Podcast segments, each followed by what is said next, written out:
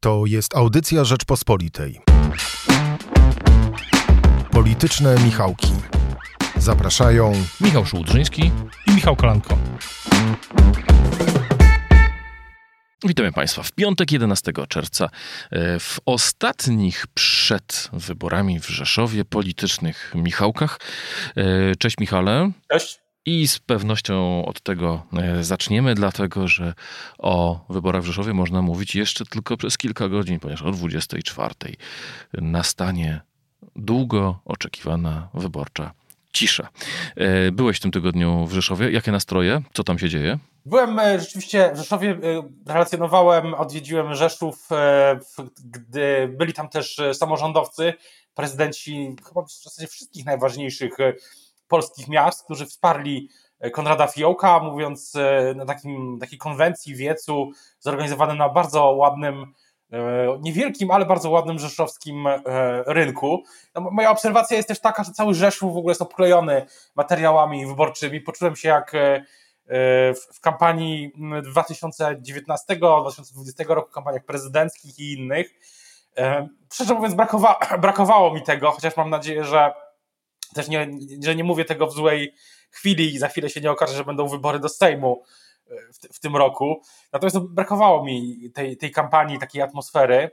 E, no, była bardzo duża mobilizacja, e, jest, była bardzo duża mobilizacja właśnie samorządowców po stronie fiołka od, od prezydentów Trzaskowskiego, Sutryka, przez prezydent, była prezydent Zdanowska, prezydent Dulkiewicz, prezydent Jacek Karnowski z Sopotu, marszałek Geblewicz, bardzo wielu samorządowców też z Podkarpacia. No wszyscy no, chcieli, do, chcą doprowadzić do tego, żeby te wybory się rozstrzygnęły już w pierwszej turze, ale ja mam jeszcze inną obserwację, bo ja mam bardzo silne też takie wrażenie, że, że samorządowcy chcą pokazać, że potrafią sami wygrać wybory, bo tam na tym wiecu nie było nikogo e, ważnego, znaczy nie było nikogo z polityków partyjnych, tak? Nie było na tym wiecu ani Borysa Budki, ani Władysława Kośniaka Kamysza, ani e, Szymona Hołowni. E, Borys Budka odwiedził co prawda Rzeszów, ale później, następnego dnia. Więc myślę, że to był też bardzo istotny sygnał polityczny, który ci samorządowcy chcieli wysłać, no, że oni się liczą, że są samodzielnym w jakimś sensie podmiotem i że chcą swojego kawałka e, tortu. Kto tam był? Możesz jakieś nazwiska podać e, liczniejsze, bo rozumiem, że był tam Rafał Trzaskowski? Tak, Rafał Trzaskowski, Jacek Sutryk, e, Hanna Zdanowska, jak mówiłem, Jacek Karnowski. Samorządowcy, którzy z którymi rozmawiałem, no mówili, że wiele tygodni przygotowywali te, to wydarzenie, bo rzeczywiście zgromadzenie w jednym miejscu kilkudziesięciu prezydentów miast, też prezydent Truskolaski, prezydent Żuk, i samorządowcy z Małopolski, z Podkarpacia, zgromadzenie ich e, w jednym miejscu, w jednym czasie, no to wymaga dużego zaangażowania i to samo sobie o czymś świadczy, że oni że chcą na, nabrać takiej politycznej, nabierają chyba już politycznej siły, no i też słyszymy, że w sobotę, czyli jutro względnie, kiedy my będziemy, nagrywamy ten podcast, ma być e, ważne wystąpienie Rafała Trzaskowskiego, który też o samorządach y, i platformie ma, ma mówić. Więc widzę taką silną emancypację tego ruchu samorządowego i zobaczymy, co, co z tego wyniknie. Ja mam też, no i pytanie oczywiście, na ile, czy, czy Fiołkowi się uda wygrać y, w pierwszej y, turze. Jeśli tak, to opozycja na początek tego mega ważnego przyszłego tygodnia w polityce międzynarodowej i nie tylko, dostanie ogromny mm, prezent. Pytanie, czy go wykorzysta i jak wykorzysta taką, jeśli taka porażka będzie, to co, co zrobi wtedy Jarosław Kaczyński? Kogo wskaże palcem, kto, kto jest winny? Bo w Rzeszowie walczy ze sobą trzy, troje kandydatów szeroko pojętej prawicy. Grzegorz Braun, Ewa Leniart i kandydat popierany przez Solidarną Polskę, wiceminister sprawiedliwości Marcin Warchoł. Mówiłeś o y, szansach y, Konrada Fiołka, jak się y, mniej więcej układają sondaże, co one mniej więcej mówią. Jeszcze w piątek ostatni sondaż publikowaliśmy w specjalnym dodatku na terenie Rzeszowa, dodawanym do Rzeczpospolitej. Co nam mówią badania ostatnie? Że Konrad Fiołek ma szansę na rozstrzygnięcie tego w pierwszej turze. No jak słyszę, tak, słyszę to, to zdanie zawsze mi się kojarzy z kompanią Bronisława Komorowskiego i takim hasłem, które było wtedy rozstrzygnijmy to w pierwszej turze, ale tym razem chyba rzeczywiście się może, nie, mówiąc całkiem Coś serio, poszło nie tak. Wtedy poszło nie tak, ale teraz jest inaczej. Konrad Fiołek ma prawie 50, kilka, kilka punktów brakuje, gdy w sondażu są, gdy nie przedzielimy niezdecydowanych, to zwykle kilka punktów brakuje do 50. No jest walka o, o drugie miejsce i y, pytanie na przykład, czy nie będzie niespodzianki, czy na Grzegorz Braun nie zajmie, nie będzie miał wysokiego y, poparcia. My rozmawialiśmy ze wszystkimi kandydatami, z całą czwórką, te, te wywiady są Rzeczpospolitej. Ja rozmawiałem z Grzegorzem Braunem i on mówił mi, że, że Konfederacja już wygrała te wybory, że już się ustawiła jako gracz na scenie i zresztą na przykład w sprawie RPO, no to, też, też nie jest, też jest wrażenie, że, że tutaj akurat arytmetyka sejmowa sprawia, że Konfederacja tutaj jest tym tak zwanym języczkiem uwagi. No właśnie, ale y, rzeczywiście pod tym względem y, Rzeszów to miasto paradoksów. Przez y, kilkanaście lat wybory wygrywał prezydenckie Tadeusz Ferenc, związany niegdyś z Sojuszem Lewicy, Demokrat, Sojuszem Lewicy Demokratycznej. Tymczasem jest to miejsce, gdzie świetne wyniki ma Prawo i Sprawiedliwość, no to mm, e, słynne e, prawicowe Podkarpacie, ale też, ale też w samym Rzeszowie e, dobre wyniki notowała Konfederacja i Krzysztof Bosak. Na czym polega specyfika tego miasta? Specyfika tego miasta polega na tym, że to jest właśnie centrum e, tego, co bardzo PiS e, lubi, co jest ulubionym konceptem, myślę, PiSu, Polska Bawaria, już o niej wspomniałem. To hasło się pojawiło wiele lat temu na Podkarpaciu, w trakcie jednej z kampanii do wyborów uzupełniających do Senatu, gdy właśnie kandydat PiSu wygrał z kandydatem mm, e, Zbigniewa Ziobry, wtedy Solidarna Polska była jeszcze, nie była jeszcze częścią Zjednoczonej Prawicy, no a później już została. Czyli takie połączenie tradycji z nowoczesnością, modernizacją i to prezydent Ferenc potrafił się wobec tego ustawić, tego mm, tego poczucia.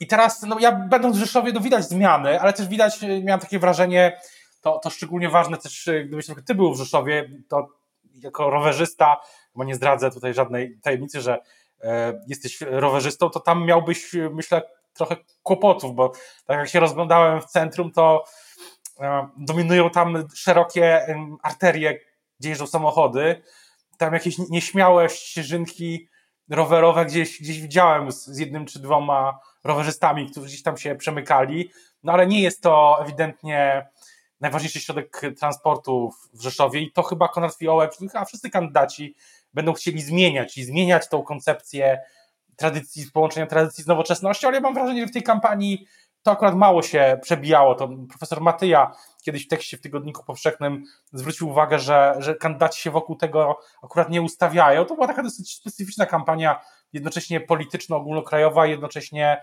e, samorządowa. Zapowiadałeś e, to, co zapowiadał Rafał Trzaskowski, czyli wydarzenie w Gdańsku. Co to ma być? To ma być kolejny ruch jego jako prezydenta miasta, jego jako wiceszefa Platformy, e, czy też jego jako organizatora e, kampusu Polska Przyszłości? Myślę, że wszystko, jeszcze jego jako lidera ruchu Wspólna Polska, myślę, że wszystko naraz.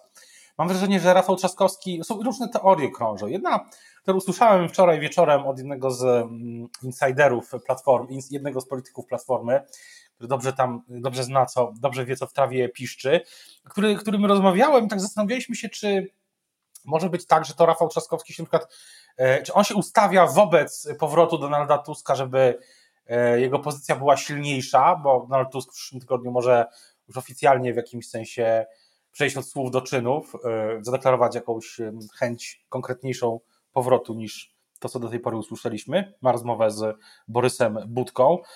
A czy, czy to jest też, albo druga wersja jest taka, że to Rafał Trzaskowski się w jakimś sensie chce, chciał, czy może już się porozumiał z całym Tuskiem i że będą budować taki, jak to Donald Tusk lubi takie słowo synergia, nie wiem, czy, czy, czy, czy chyba ostatnio też to tego słowa użył, że, że będzie synergia mm, do, doświadczenia z, z no, świeżością. Ja byłem w Rzeszowie, jak mówiłem, i tam Rafał Trzaskowski był no, nierozchwytywany. Absolutnie kolejki ustawiały się młodych ludzi, zwłaszcza, żeby robić sobie z nim selfie co zresztą e, po prostu szaleństwo. Poczułem się w ogóle jak w kampanii rok, rok temu. Jak I myślę, że Rafał Trzaskowski może liczyć właśnie, może z jednej strony próbować się z Tuskiem jakoś porozumieć, a z drugiej, bo przecież panowie, to Donald Tusk chyba wprowadził, nawet na pewno wprowadził Rafała Trzaskowskiego do wielkiej gry, a z drugiej strony jest jasne, że powrót Tuska no, może komplikować pewne plany Trzaskowskiego i takie sceptyczne wypowiedzi, na przykład Sławomira Nitrasa wobec y, tych słów Tuska wcześniej, że dotyczących pracy, że trzeba zakasać rękawy i tak dalej.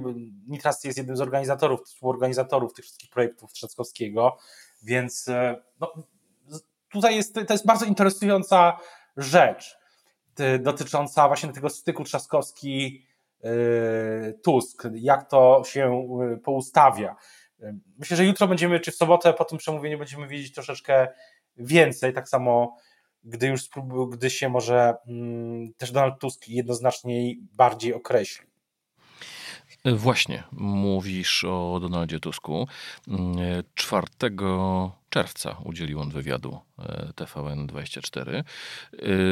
Był to wywiad bardziej zdecydowany niż to, co znamy z jego dotychczasowych wystąpień, ponieważ na ogół mm, Donald Tusk unika jednoznacznych deklaracji o tym, e, czy wraca do polityki, czy też nie. Tutaj też nie powiedział, jaka jest jego ostateczna decyzja. Niemniej jednak e, powiedział, że nie zrobi wszystko, żeby nie dać um, umrzeć Platformie Obywatelskiej. Jak należy rozumieć te słowa i czy to znaczy, że Donald Tusk na coś się zdecyduje w, w najbliższym czasie? Bo mm, część komentatorów zwraca uwagę, że e, Wystąpienie Tuska zostało przykryte tweetem e, Ryszarda Terleckiego i wszyscy rozmawiali o tym, jak e, szkodliwą rzecz napisał wicemarszałek Sejmu na temat Światłany Cichnałowskiej, y, a ta deklaracja Tuska pozostała niezauważona, a podobno niektórzy twierdzą, że ona jest bardzo ważna. Jak ty to oceniasz? No ja rozmawiałem nawet y, niedawno, wielokrotnie rozmawiałem z różnymi ludźmi w Platformie o tej deklaracji i jest pewien, e, znaczy się no, oczekiwanie, że coś się wydarzy wśród kręgów, zwłaszcza dalekich od Borysa Budki, ale z drugiej strony jest też pamięć o tym, co było 4 czerwca kiedyś, w 2019 roku, kiedy pamiętam w lutym 2019 roku napisałem taki tekst, że Donald Tusk e, chce wesprzeć opozycję, tworzyć taki ruch obywatelski, ruch e, roboczo nazywany wtedy ruchem 4 czerwca. I no, Tusk też później w wywiadzie dla TVN, pamiętam to dziś, e, no, potwierdził, że, że, że potrzebny być może jest ruch obywatelski, który może pomóc opozycji wygrać wybory do Sejmu. Tak to zabrzmiało wtedy. No pamiętamy, że skończyło się na takiej deklaracji dotyczącej Senatu 4 czerwca i ta deklaracja, to rozczarowanie, które było wtedy e, tą, taką deklaracją, tymi planami Tuska, takimi ograniczonymi, minimalnymi, ono się gdzieś tam jeszcze w Platformie do dziś utrzymuje, mam takie wrażenie. No a z drugiej strony jest, jest, jest oczywiście też e, to, że no, władzy w Platformie ma Borys Budka i jego ludzie i to wcale nie jest e, to nie, nie, nie, nie działa tak, że w polityce, że sam Donald Tusk kiedyś powiedział, że władzę trzeba sobie wziąć. A to nie jest tak, że on przyjdzie i poprosi i wszystko dostanie na, e, na, na złotej tacy. To, tak to chyba nie działa, nawet jeśli jest się Donaldem Tuskiem. E, Michale, e, czekamy na deklarację Donalda Tuska. Ja mam wrażenie, że jego powrót tak naprawdę pokrzyżowałby plany zarówno Rafałowi Trzaskowskiemu, jak i Szymonie, Szymonowi Hołowni. Borosowi Budce oczywiście też. Ale jeszcze Borosowi Budce też, tak. Jeszcze jest inna rzecz, że myślę, że wynik wyborów w Rzeszowie i to, co się stanie wokół RPO, Rzecznika Praw Obywatelskich, to będzie w tej sekwencji ważny, bo jeśli opozycja wygra w Rzeszowie, to i samorządowcy, i Budka, i Hołownia, i Kosiniak i Czarzasty powiedzą, że to jest ich sukces i no, zwłaszcza ze strony Platformy tych ludzi, którzy nie chcą powrotu Tuska, słyszymy mniej lub bardziej wprost, że no, wygraliśmy tutaj, zaraz wygramy w całej Polsce. Tutaj nasz honorowy przewodniczący nie jest nam tutaj potrzebny. No a jeśli jeszcze uda się wygrać w Sejmie, powołać Rzecznika Praw Obywatelskich, Sejm, Senat za zgodą Senatu, ale jeśli Sejm wybierze profesora Wiązka, z którym w tym tygodniu rozmawiałem w jedynym wywiadzie do tej pory prasowym z jego udziałem, to mm, był w Rzeczpospolitej niedawno, to, to zmieni, to będzie, będą dwa game changery dla Budki, dla Trzaskowskiego, dla, Tus, dla, dla Tuska też. No więc właśnie mówiłeś o wyborze Rzecznika Praw Obywatelskich. Ma on się odbyć w Sejmie 15 E, czerwca, czyli we wtorek. Jakiego spodziewasz się e, wyniku i od kogo ten wynik będzie zależał? Mówiliśmy tu o Konfederacji, ona jest języczkiem uwagi, tak samo jak ludzie Gowina. Ale warto zwrócić na jedną rzecz uwagę. To jest ta grupa trzymająca RPO, że tak się wyrażę, parafrazując to stwierdzenie grupie trzymającej władzę oczywiście. Grupa trzymająca RPO to jest też to jest grupa Gowina i grupa Konfederaci i też być może posłowi Kukiza. No i oczywiście będzie spójność dwóch tych głównych obozów, czyli tutaj upraszczając opozycji i PiSu, i y, PiSu. Z tego, co, co słyszałem, to nie, nie ma raczej na co liczyć, że y, zwolennicy profesora Wiązka nie mają na co liczyć, że w tym pierwszym głosowaniu senator Staroń odpadnie przez jakąś, jakiś bunt w PiSie, bo to się chyba nie wydarzy. A z drugiej strony, jak rozmawiałem ze zwolennikami y, senator Staroń, to oni twierdzili, że mogą się założyć, że wszystko jest już w zasadzie rozstrzygnięte i że ona w pierwszym głosowaniu zdobędzie mm, odpowiednią liczbę głosów. Warto zauważyć jeszcze jedną rzecz, że w tym głosowaniu się będzie liczyło to, ile osób głosuje.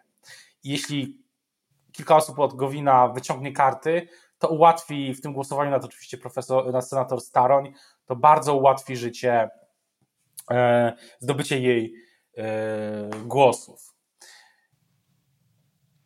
E, jeszcze chciałem Ciebie zapytać na koniec o jedną rzecz. E, w tym tygodniu mieliśmy do czynienia z serią wymiany listów pomiędzy europejskimi państwami a, a Brukselą. Zaczęło się od tego, że mm, Bruksela e, pozwała Niemcy do Europejskiego Trybunału Sprawiedliwości w związku z wyrokiem Trybunału w Karlsruhe, który mówił o wyższości prawa niemieckiego nad E, unijnym. E, z kolei w czwartek jeden z komisarzy napisał list do polskiego rządu z prośbą o wycofanie wniosku do Trybunału Konstytucyjnego o podobnej e, treści. Mm, urzędnicy unijni tłumaczą i też to opisuje e, Ania Słojska, nasza brukselska korespondentka w Piątkowej e, Rzeczpospolitej, że Unia ma sens tylko wtedy, kiedy wszyscy przestrzegają jej prawa, a nie kiedy decydują o tym, że prawo unijne jest e, nieważne i biorą sobie tylko z tej Unii Europejskiej to, co dla nich e, wygodne. A tutaj w to wszystko wszedł jeszcze Zbigniew Ziobro, mówiąc, że e, to w Związku Sowieckim e, towarzysze wysyłali do Polski listy zawierające sugestie, co mają robić. Okej, okay, no po, po, pominimy na moment tą retorykę mm, Zbigniewa Ziobry trochę wciąż nas dzieli pomiędzy członkostwem Polski w Unii Europejskiej, a e, przymusowym pobytem Polski w Układzie Warszawskim pod e, patronatem Związku Sowieckiego, jak to miało miejsce w PRL-u. Ale o co w tym wszystkim chodzi? Jak to rozumiesz?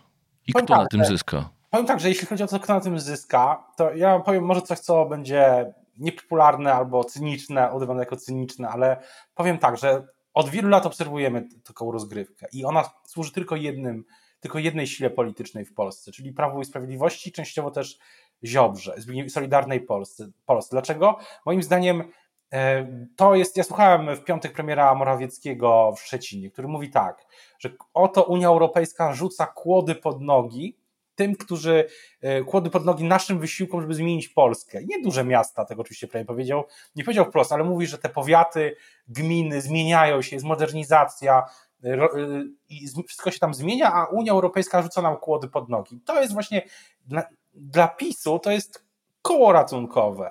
Cała ta, gdyby jeśli jest w Brukseli jakaś jakiś pokój, zbierają się strategzy i się zastanawiają, tak sobie pewnie, jeśli, założę się, że takiego pokoju nie ma, ale jeśli ktoś tam sobie myśli przy kolacji i dobrym winie, jak sprawić, co musimy zrobić my tutaj, unij, unijni yy, eurokraci, żeby PiS straciło władzę, to jedyną odpowiedzią jest to, żeby wycofać cały ten spór bo wtedy tylko PiS nie ma takich argumentów dla swoich, swojego elektoratu, mobilizujących ten elektorat, że my tu walczymy o zmiany u was, modernizujemy, chcemy zmian dla gmin, powiatów, a tutaj Unia, ci y, straszni eurokraci narzucają nam swoją tożsamość. I, i dopóki cały ten spór o praworządność gdy spojrzymy na niego przez taką optykę, to wydaje się, że jedyne, co może zrobić Unia, to wycofać się z niego całkowicie, ale to jest tylko moje.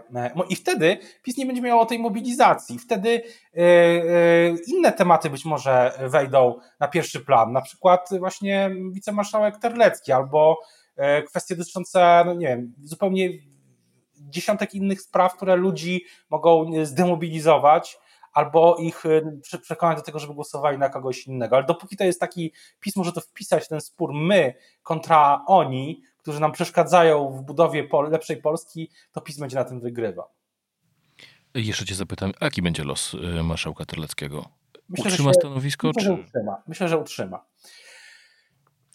Y, o tym, co powiedział minister spraw zagranicznych Zbigniew Rau Jędrzejowi Bieleckiemu w bardzo głośnym już wywiadzie, nie zdążymy dzisiaj porozmawiać, ale odsyłamy do tego wywiadu naszych czytelników, y, ponieważ y, minister powiedział wprost to, co wszyscy podejrzewali. Nie mamy żadnych kontaktów z amerykańską administracją. O tym, że nie będą nałożone kolejne sankcje, że Stany nie będą się sprzeciwiać budowy, budowie Nord Stream 2, bo chcą się porozumieć z Niemcami. Polska dyplomacja dowiedziała się z mediów, e, a biorąc pod uwagę, że w poniedziałek ma być szczyt NATO, podczas którego nie spotka się prezydent Biden z prezydentem Dudą. Mm, Raczej nie może przy windzie. Nasza polityka, by się tylko w niej nie zacięli, e, nasza polityka zagraniczna jest problematyczna, ale tutaj przeciwnikom PiS e, od razu e, powiem, nie ma co mieć z tego powodu satysfakcji. Cały nasz region znalazł się w ciężkiej sytuacji po tym, jak prezydent Biden uznał, że w imię porozumienia z Europą trzeba odpuścić sprzeciw wobec Nord Stream 2. Mm, w tym tygodniu zarówno Litwa, Łotwa, jak i Estonia e, solidarnie z Polską protestowały przeciwko e, temu rurociągowi, ale wszystkie te kraje zostały troszeczkę albo całkowicie zignorowane. E, w związku z tym PiS dołożył tutaj swoich, swoich problemów związanych z polityką zagraniczną, ale też w ogóle, gdyby rządził tutaj ktoś inny, sytuacja mogłaby nie być inna, ponieważ, no, tak jak powiedziałem, państwa bałtyckie są poważnie zaniepokojone tym, co robią Stany. E, ale o tym e, może porozmawiamy w przyszłym tygodniu e, po szczycie NATO. Dziś Państwu życzymy miłego weekendu. Weekendu, w którym o Rzeszowie mówić nie będzie można, ponieważ zapadnie wyborcza cisza. Dziękuję bardzo. Dziękuję bardzo. Dziękujemy naszemu realizatorowi Michałowi Patyrze i Magdalenie Burkiewicz, która wydawała dzisiejszą audycję. Michale, wszystkiego dobrego i naszym słuchaczom również. Słuchaj więcej na stronie podcasty.rp.pl. Szukaj Rzeczpospolita Audycje w serwisach streamingowych.